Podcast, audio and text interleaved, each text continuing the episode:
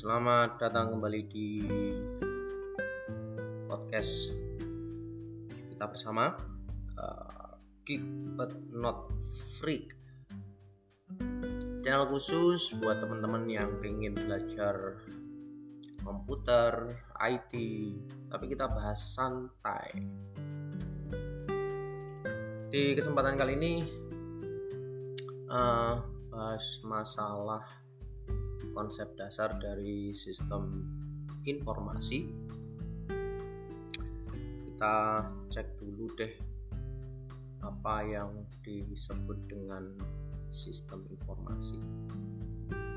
Jadi sistem informasi itu adalah namanya sistem eh, kumpulan dari komponen-komponen yang saling berhubungan satu dengan yang lain yang dilandasi dengan teknologi informasi agar people atau orang atau user bisa mengerjakan pekerjaan atau melaksanakan bisnisnya dengan lebih cepat, lebih efektif dan efisien terjemahan bebasnya ya tergantung sama orang yang mau mendefinisikan. Uh, tapi pada intinya kita punya tiga elemen wajib dari sistem informasi. Yang pertama adalah uh, people proses dan teknologi informasi. Jadi kalau dibuat gampangnya tiga elemen itu jadi satu kalimat adalah membantu people melakukan proses atau mekanisme dengan bantuan teknologi informasi. Itu um, penjelasan bebasnya. Dan nanti barangkali teman-teman bisa cari sendiri nih ya uh, sistem informasi itu apa. Intinya ya paling muter-muter di situ aja. Oke, thank you buat yang udah nanya. Oke, nah pertanyaan berikutnya, apakah sistem informasi itu harus selalu berkaitan dengan komputer? Ya, jawabannya iya, karena komponennya adalah seperti itu tadi. Komponennya ada people, proses, dan teknologi informasi. Dan teknologi informasi salah satu contohnya adalah komputer. Ya, jadi salah satu contoh dari teknologi informasi ya komputer.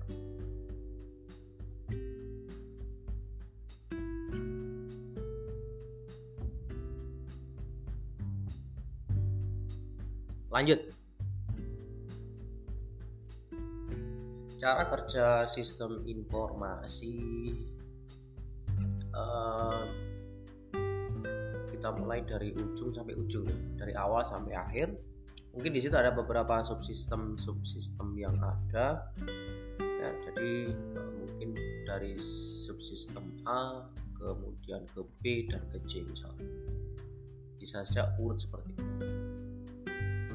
Jadi subsistem A eh, akan menerima input diproses jadi output dan outputnya mungkin dijadikan input oleh sistem B.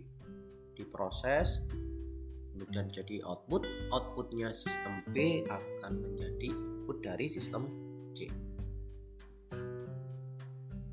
Dan hasilnya nanti output dari sistem C ya mungkin bisa digunakan untuk yang lain bahkan bisa jadi balik lagi ke sistem A.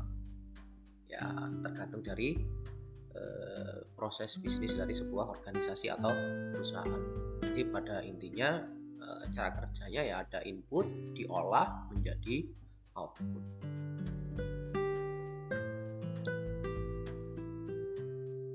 Apa saja fungsi dari sistem informasi? Ini pertanyaan berikutnya yang uh, mungkin bisa terjawab dengan definisi awal. Uh, fungsinya adalah meningkatkan performa, efisiensi, dan efektivitas dalam bisnis. harapannya sistem informasi itu bisa mempercepat uh, sebuah kinerja perusahaan lebih bagus uh, lebih unggul dalam menghadapi persaingan dengan kompetitor yang lain atau bahkan bisa digunakan untuk uh, meningkatkan kualitas layanan kepada customernya. Itu juga bisa digunakan. Itu salah satu fungsi. Jadi apa pun proses yang ada di uh, sebuah perusahaan atau organisasi ketika itu ditempeli dengan sistem informasi harusnya kinerjanya lebih bagus layanannya lebih bagus yang diberikan kepada customer kepada pihak lain atau kalau dalam bahasa sistem informasinya itu adalah stakeholder itu jauh lebih bagus lagi. Oke, move on ke pertanyaan berikutnya. Uh, masih banyak ini pertanyaannya. Apakah suatu kelompok dianggap sebagai sebuah sistem jika setiap komponen dari kelompok itu berdiri sendiri dan tidak tergantung terhadap yang lain? Hmm, pertanyaannya abstrak sekali. Saya coba memberikan contoh sederhana saja ataupun contoh di dunia nyata. Kalau komponen itu tidak tergantung dengan komponen yang lain ya bisa-bisa saja sah-sah saja asalkan memang untuk mengerjakannya tidak perlu uh, tidak tergantung dengan pihak lain atau kelompok lain. Ya boleh dia berdiri sendiri. Ya tapi di dunia sekarang uh, jarang ada sebuah sistem yang bisa berdiri sendiri. Pasti ada hubungannya dengan sistem yang lain. Kalau tidak terhubung berarti ada sesuatu yang terputus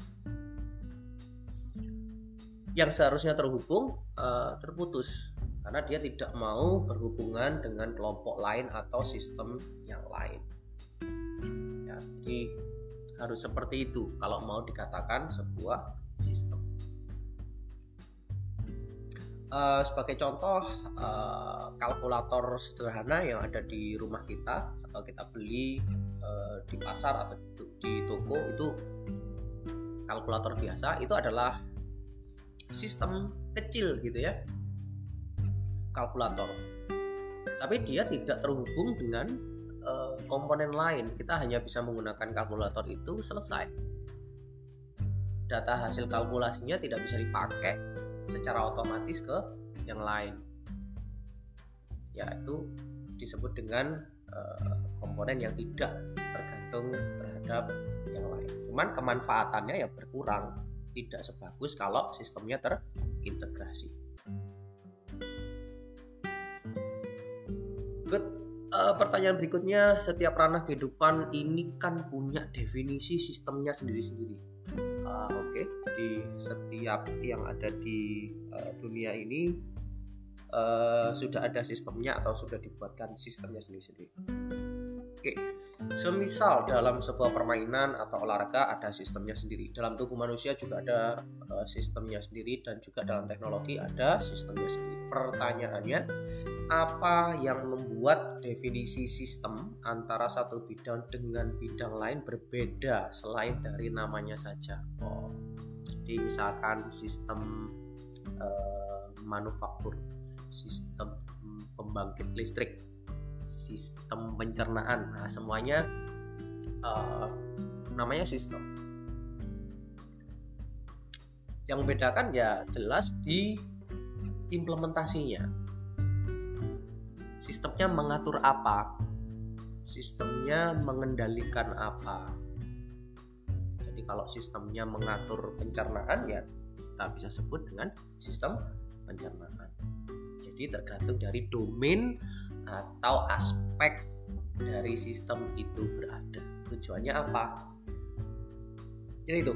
Jadi fungsinya apa? Sistem itu uh, dibuat. Gunanya apa? Sistem itu ada.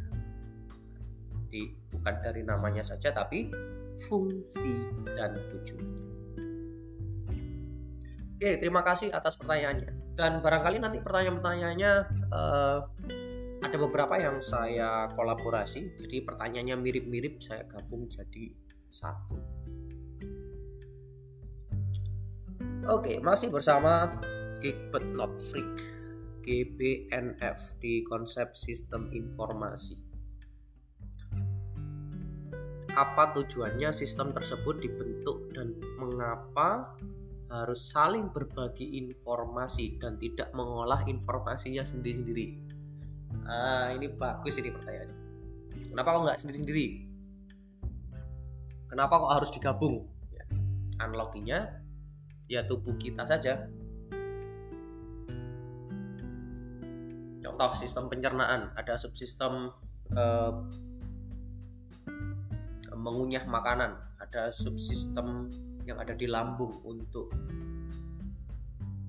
proses berikutnya, ada penyerapan makanan di sistem usus.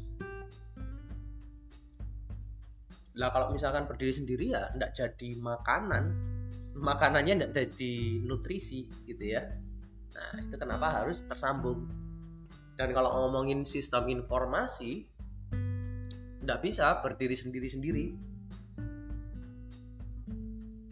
kalau berdiri sendiri maka uh, buat apa sebuah organisasi itu ada padahal organisasi itu ada sebuah sistem itu ada karena ada komponen-komponen yang saling terhubung. Ya sebagai contoh ya kita pakai uh, online shop atau belanja online. Apa jadinya ketika sistem uh, pembeli dan sistem penjual dan sistem pengiriman itu terpisah. Sekali lagi kalau kita bilang belanja online itu paling gampang lah ya kita punya tiga subsistem. Yang pertama uh, sistem untuk uh, pembeli, sistem untuk penjual dan sistem untuk uh, pengiriman. Nah bayangin aja kalau misalkan antar satu uh, sistem dengan sistem lain tidak terhubung, ya. kita kesulitan nanti uh, pesan barang, pesannya gimana? Wong pesannya itu harus ke penjual lewat sistem. Kita nggak mungkin bisa ketemu dengan penjual kalau tidak terhubung antara sistem pembeli dan penjual. Lalu gimana penjual barang ini atau toko online ini bisa ngirim barang kalau tidak terhubung dengan sistem pengiriman atau kurir? Nah, itu contohnya kenapa harus saling berbagi informasi. Ya, harus berbagi informasi. Ya.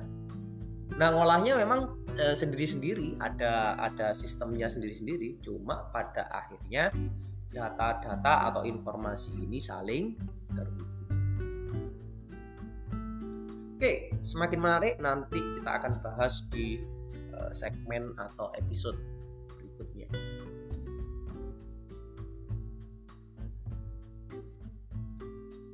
Menurut Bapak dengan adanya kampus Merdeka atau Merdeka Belajar ini apakah dampak yang dirasakan khususnya dalam mengajar di konsep sistem informasi. Uh, kalau bagi saya sih uh, tidak terlalu signifikan ya untuk untuk IT karena uh, dari dulu cara belajar teman-teman IT itu banyak yang sudah merdeka artinya hmm, banyak sekali hal-hal terkait dengan IT itu yang bisa dipelajari jauh lebih banyak di luar di luar kelas. Ya praktek-praktek itu tidak mungkin kalau hanya mengandalkan di kelas saja. Nah barangkali ini juga bisa diimplementasikan di berbagai macam bidang berbagai macam aspek gitu ya. Misalkan teknik mesin, teknik elektro, kemudian uh, teknik lingkungan atau bahkan uh, disiplin ilmu yang lain, misalnya psikologi dan sebagainya. akan jauh lebih banyak manfaatnya ketika kita belajar dari sumber yang bervariasi, tidak hanya mengandalkan dari perkuliahan di kelas. Oke, jadi uh, sangat terbantu dengan adanya uh, kampus uh, Merdeka atau Merdeka Belajar. Tapi seta, uh, selama ini kita ya sudah merdeka, belajarnya sudah merdeka cuman konsep dari Merdeka Belajar mungkin ada sendiri sesuai dengan uh, arahan dari uh, Menteri Pendidikan dan Kebudayaan. Oke, okay, uh, eh, mohon maaf belum banyak uh, bisa menjawab pertanyaan ini. Lanjut, mengapa sistem informasi menjadi salah satu jurusan dengan keketatan tertinggi di Indonesia? makasih udah bertanya tentang ini dan uh,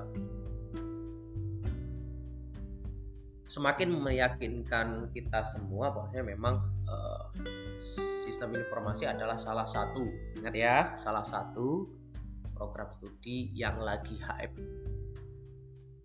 karena sekarang eranya era transformasi digital dan semuanya banyak yang bertransformasi menuju proses yang digital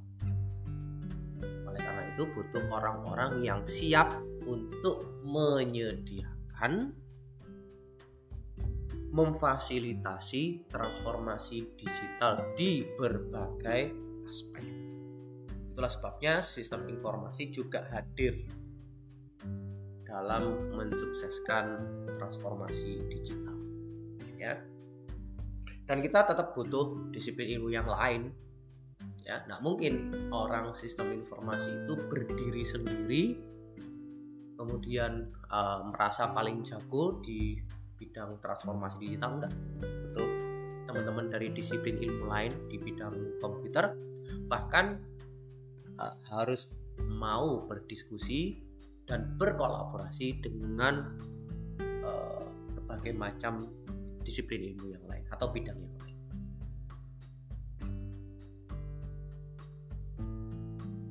Oke, lanjut pertanyaan berikutnya. Apa saja komponen dari sistem informasi tersebut? Terima kasih. Uh, sudah beberapa kali saya jawab. Tidak masalah saya ulangi lagi. Bahwasanya sistem informasi itu komponennya banyak sekali. Tapi kalau mau dikategorikan uh, paling gampang hanya ada tiga kategori ya kategori teknologi informasi people dan proses atau prosedur nanti uh, mau dibagi lagi silahkan ya tapi untuk sementara kita cari yang gampang dulu aja tiga komponen utama tiga kategori uh, komponen pendukung atau komponen pembentuk dari sistem informasi. Oke, pertanyaan berikutnya. Ini juga pertanyaan yang sering dilontarkan.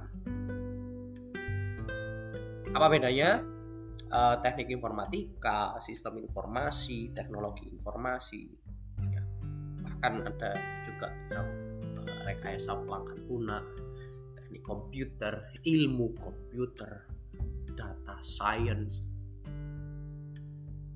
uh, digital marketing, Eh, dan lain sebagainya banyak sekali uh, prodi-prodi atau jurusan yang mirip-mirip karena semuanya ngomongin komputer semuanya ngomongin transformasi digital.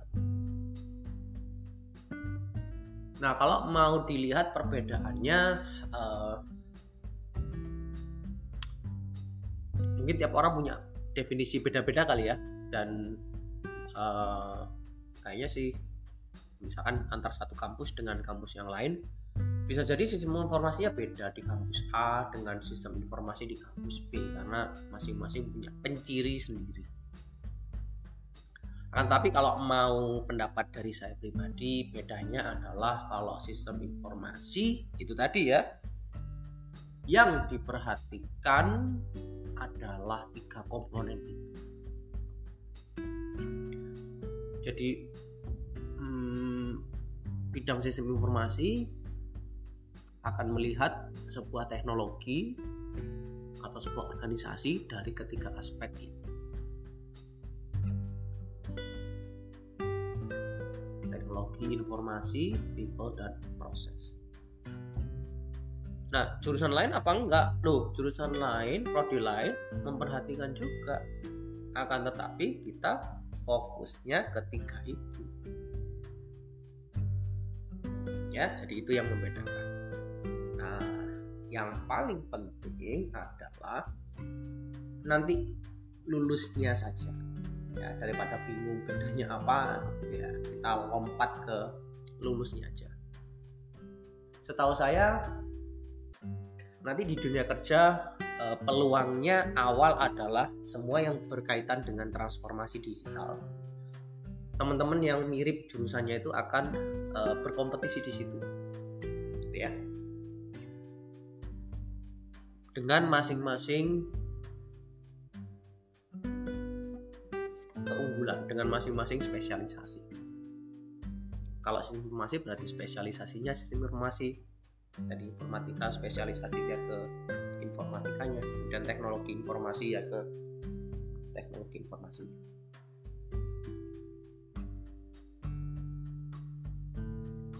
Oke tapi kalau saya ingin uh, berpendapat uh, spesialisasinya atau bedanya adalah uh, mungkin teman-teman teknik informatika itu akan mengoptimalkan atau membuat sebuah sistem itu benar-benar optimal. Supaya lebih cepat supaya lebih handal dipercaya uh, itu adalah spesialisasi dari teman-teman teknik lalu kalau teknologi informasi uh, teman-teman ini akan menyiapkan infrastruktur-infrastruktur terkait dengan teknologi informasi nah nanti sistem informasi ini tugasnya adalah supaya komponen-komponen tersebut itu bisa berhasil diimplementasikan untuk kebutuhan organisasi. Nanti mungkin ada jawabannya di pertanyaan Nah, pertanyaan yang bagus. Informasi bisa dibilang berguna apabila, oh, ini pertanyaan yang uh, harus saya jawab dengan singkat ini ya. Informasi dibilang berguna apabila dipakai. Titik. Ya, ya. Singkat sekali jawaban saya dan jelas sekali informasi itu berguna kalau dipakai. Kalau nggak dipakai ya berarti tidak berguna. Ya. Nah, supaya bisa dipakai, supaya berguna itu yang bagaimana? Lah, nanti kita belajar di data, membuat informasi itu nanti juga kita pelajari di sistem informasi. Nah, nyambung dengan pertanyaan yang tadi, sekarang mengapa sistem informasi itu sangat penting dalam sebuah organisasi atau bisnis? Balik lagi tujuannya adalah untuk mempercepat Eh, kita akan mengimplementasikan teknologi informasi untuk mempercepat kinerja dari organisasi atau bisnis. Misal, dengan hadirnya sistem informasi harusnya perusahaan lebih untung. Nah, itu salah satu salah satu uh, tujuannya kalau misalkan di pemerintahan supaya layanan untuk masyarakat itu lebih cepat, lebih akurat, ya tanpa pungli dan lain sebagainya. Ya.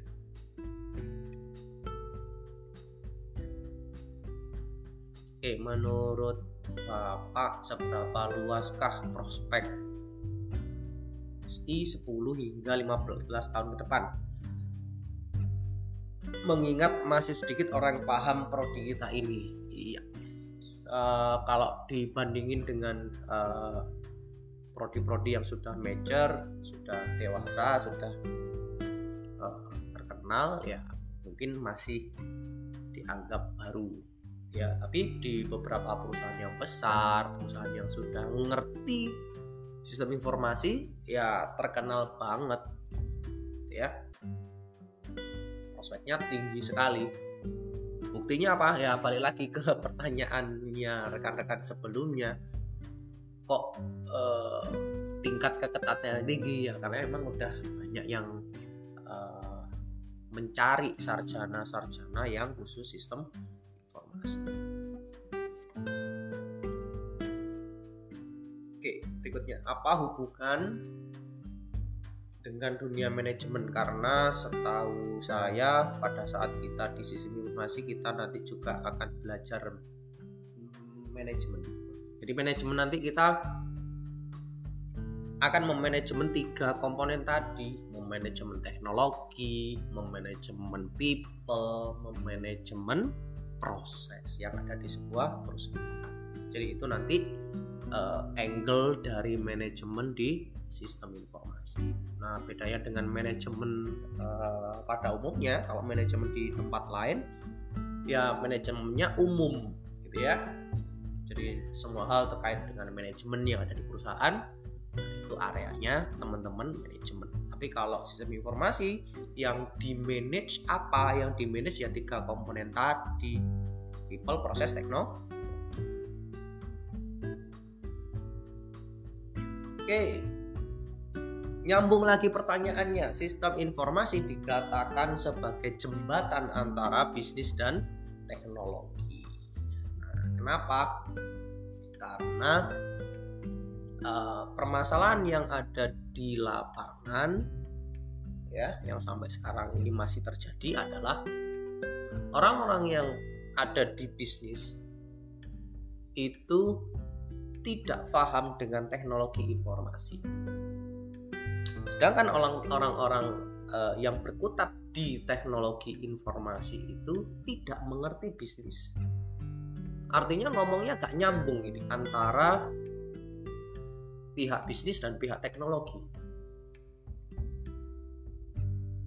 Ibarat ada pemisah gitu ya, kayak ada sungai di tengah-tengahnya. Maka kita butuh jembatan ini yang bisa menghubungkan antara bisnis dan teknologi ya kalau mau disebut simpelnya kita adalah menjembatani antara kebutuhan bisnis dengan teknologi yang ada. Ya. Jadi itu tadi kita akan memanage teknologi untuk kepentingan bisnis. Yes. lanjut pertanyaan berikutnya masih bersama Geek but not freak bagaimana tips and trick membuat sistem cadangan yang baik seandainya sistem utama tidak berjalan sesuai dengan keinginan. Wah, ini nanti ada mata kuliah sendiri. Namun untuk teknisnya barangkali tidak di tempat kita. Teknis untuk menyiapkan sistem cadangan bukan di kita. Tapi orang SI harus tahu bagaimana cara membuat sistem cadangan. Harus tahu bagaimana sistem cadangan itu dibuat. Harus tahu speknya apa. Minimal spek atau sistem cadangan itu hampir mirip dengan sistem yang aslinya. Tinggal melakukan switching antara sistem utama ke sistem cadangan seumpama ada sesuatu sehingga sistem itu berjalan tidak sesuai dengan keinginan.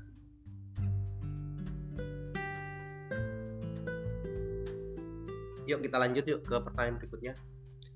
Apakah bisa sebuah sistem mengenali kendala yang pernah dialami atau melawan kendala tersebut agar sistem tidak terjadi kendala yang sama? Jadi misalkan ada sebuah problem di dalam sebuah sistem, apakah bisa dikenali? Nah, di sini kita punya juga yang namanya uh, jadi ada kendala-kendala yang sudah diketahui.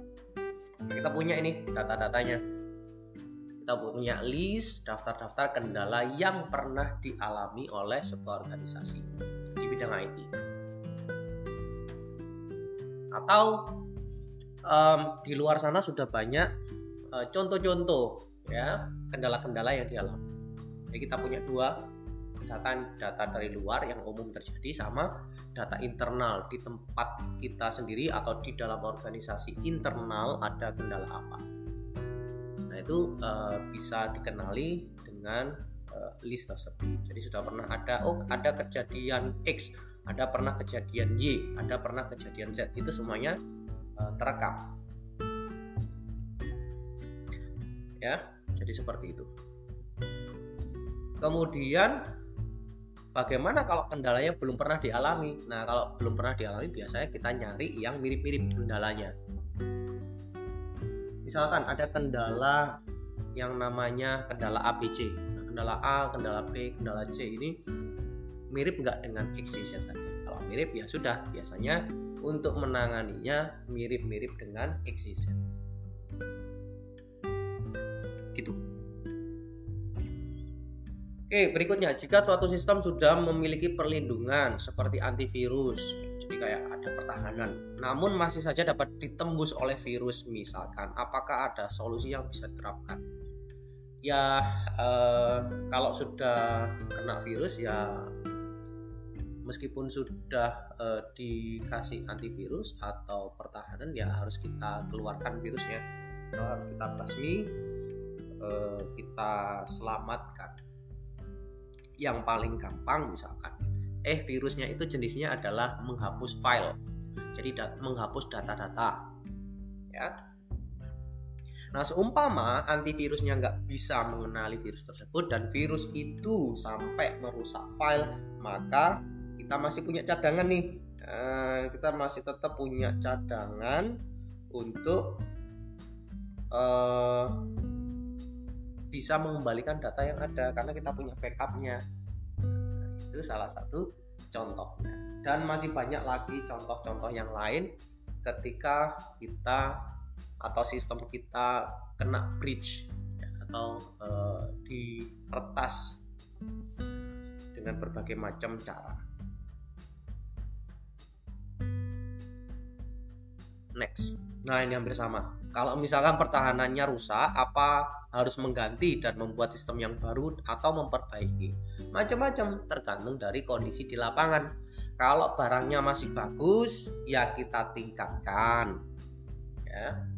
Misalkan kayak pagar. Pagernya ternyata bisa dilompati sama maling. Nah, berarti ditinggiin aja. Ya, bisa ditinggikan. Oh, boleh kita tinggikan. Oh, pagernya sudah tinggi Nah, kita tambahkan nih, misalkan kita tambahkan pecahan kaca atau misalkan kawat berduri, ya itu contohnya.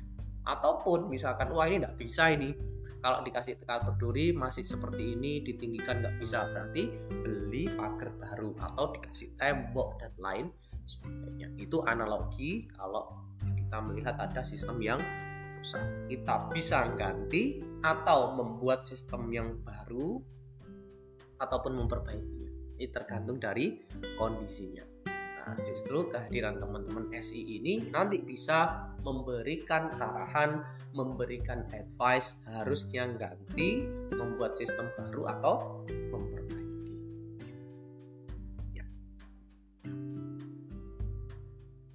Oke, pertanyaan berikutnya, sistem itu kumpulan dari elemen. Apa yang harus dilakukan jika elemen itu tidak bisa bekerja dengan baik sebagai kesatuan sehingga tidak dapat mencapai tujuan yang telah ditetapkan. Waduh, ini masalah ini. Jadi di depan harusnya sistemnya dirancang supaya menjadi satu kesatuan dan mencapai tujuan yang ditetapkan. Nah, itu rencananya. Seumpama ada kesalahan perencanaan maupun kesalahan pada saat operasional, maka butuh yang namanya evaluasi. Makanya nanti di sistem informasi Anda akan belajar juga bagaimana merencanakan, bagaimana cara membuat dan bagaimana cara mengevaluasi. Bisa jadi pada saat kita merancang dan membuat itu e, masih belum bagus dan wajar saja ketika pembuatan versi pertama barangnya masih jelek. maka dari itu kita butuh evaluasi supaya apa sistemnya nanti bisa dikembangkan lagi lebih bagus lebih kuat dan mencapai tujuan yang ditetapkan ya jadi itu uh, beberapa hal yang nanti juga akan dipelajari di sistem informasi Lanjut yuk ke pertanyaan berikutnya. Sistem yang bagus memiliki keamanan yang berlapis. Jika suatu sistem terjadi kebocoran data walaupun telah memiliki keamanan, bagaimana hal tersebut dapat terjadi dan solusinya? Ya, yang namanya buatan manusia pasti masih ada kekurangan, masih ada celahnya. Oke, dan kalau e, ngomongin tentang keamanan dan kebocoran atau peretasan, ingat-ingat aja uh, seorang maling itu pastinya jauh lebih pinter ya daripada uh, penjaganya.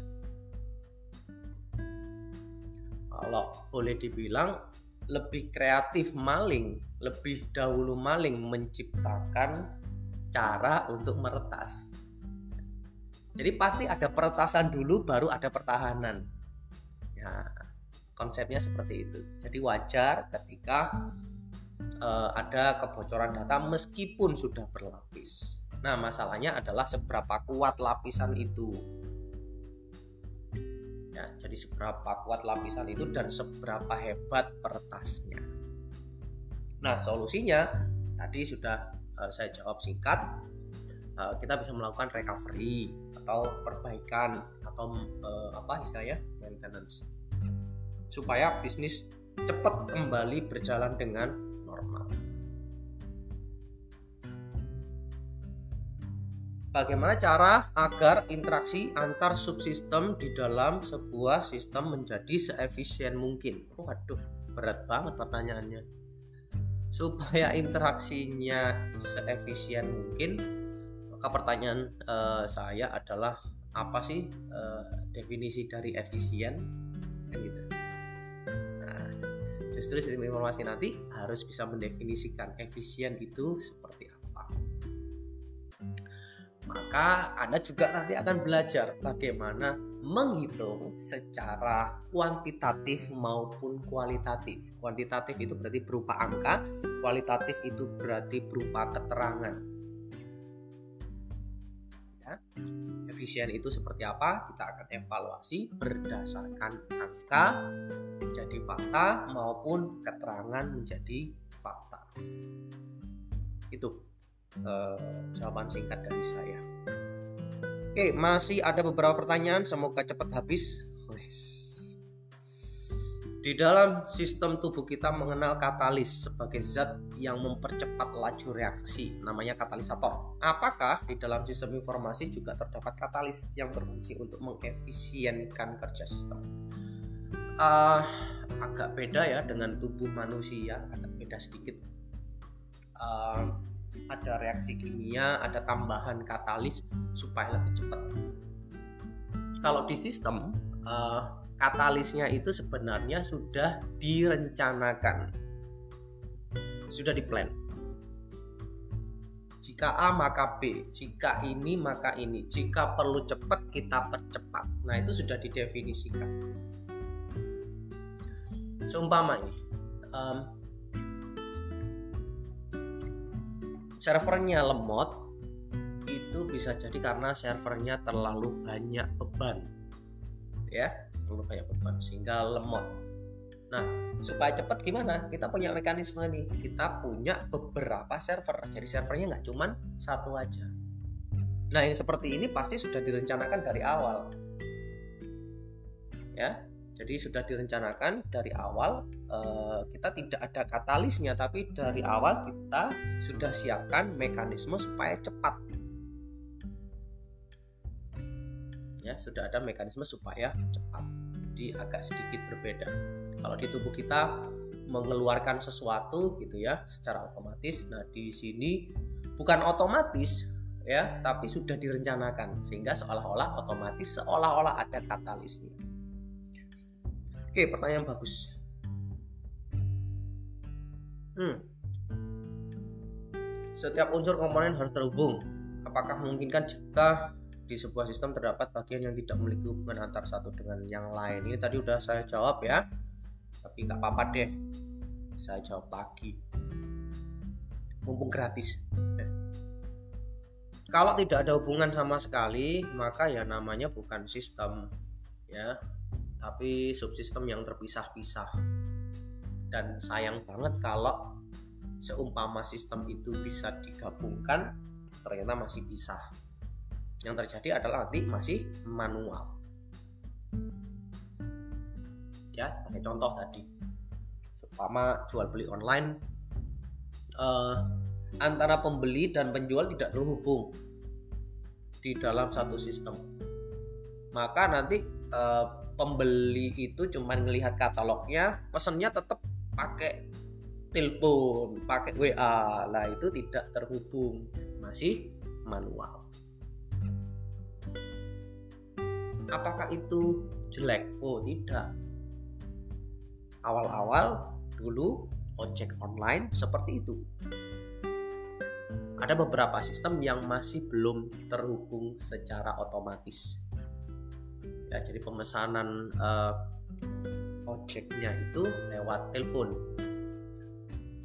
Tapi lama kelamaan mengerti bahwa saya seharusnya antara driver dengan uh, user atau kita itu harus terhubung secara langsung.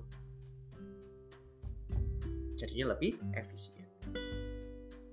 Mantap pertanyaan berikutnya menganalogikan sistem informasi dengan sistem pencernaan yang melibatkan organ-organ dalam prosesnya. Pertanyaannya adalah apa yang termasuk organ dalam sistem informasi? Oke. Dan bagaimana mekanisme atau proses untuk mengolah informasi sehingga outputnya dapat digunakan untuk tahap berikutnya? Ya. Jadi kalau ngomongin organ tadi organnya secara umum ada tiga kategori ya komponen atau organ bernama teknologi informasi organ people dan organ namanya proses. Nah, kalau mau contoh, informasi menjadi output yang digunakan untuk tahap selanjutnya ya tadi saya pesan uh, misalkan pesan makan lewat uh, ojek online maka pesanan saya ini jadi uh, saya memasukkan ke sistem saya mau beli nasi goreng ya. dua Nah, itu adalah saya masukkan. Nah, ini akan menjadi input untuk sistem berikutnya. Ya, siapa? Penjualnya. Kemudian ada uh, ojek online-nya nanti yang mengambilkan. Nah, itu jadi input bagi uh, sistem berikutnya. Ya, itu contoh. Nanti mungkin lebih banyak lagi dan mungkin beberapa pertanyaan yang uh, sebelumnya bisa menjawab pertanyaan.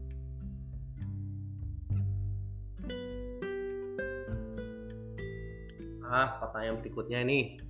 Dasar atau fondasi untuk membangun sebuah sistem yang bagus apa saja dan bagaimana ya?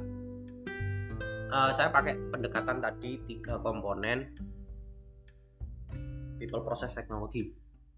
Oke, dan saya jawab dengan tadi tiga hal yang akan dikerjakan, yaitu perencanaan, pembuatan, dan evaluasi. Jadi untuk membangun sistem dengan meramu tiga komponen tadi, cara meramunya adalah kita rencanakan, kita buat, lalu kita evaluasi.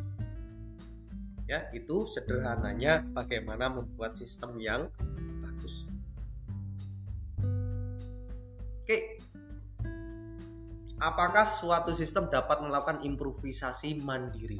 Wah, ini saya jawab singkat, bisa dengan uh, artificial intelligence salah satunya ya. Sehingga sistem itu bisa mikir secara mandiri, sama seperti orang, ya, berpikir, memutuskan sesuatu, melakukan sesuatu tanpa harus dikasih tahu. Ya ini contoh dari improvisasi mandiri. Jadi misalkan uh, butuh uh, improvisasi maka sistem itu ditambahkan artificial intelligence. Jadi seolah-olah di situ ada manusianya yang bisa berpikir. Ya. Nah, tapi saya masih yakin sehebat-hebatnya artificial intelligence yang dibuat oleh manusia masih lebih intelijen manusianya. Kan karena manusia itu masih diberikan yang namanya nafsu atau keinginan ya atau kebutuhan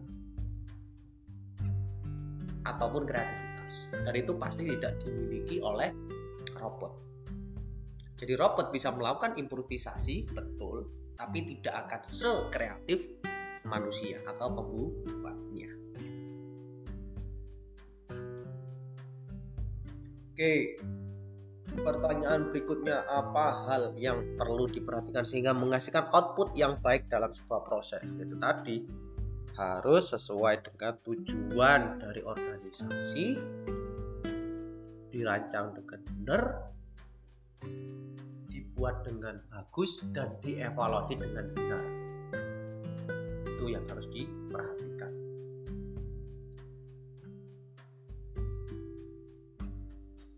Oke, sepertinya pertanyaannya sudah habis. Uh, semoga ini sharingnya bisa bermanfaat. Nanti kita sambung di topik-topik yang lain. Uh, tetap stay tune di podcast Kick But Not Freak bersama saya Sony sampai jumpa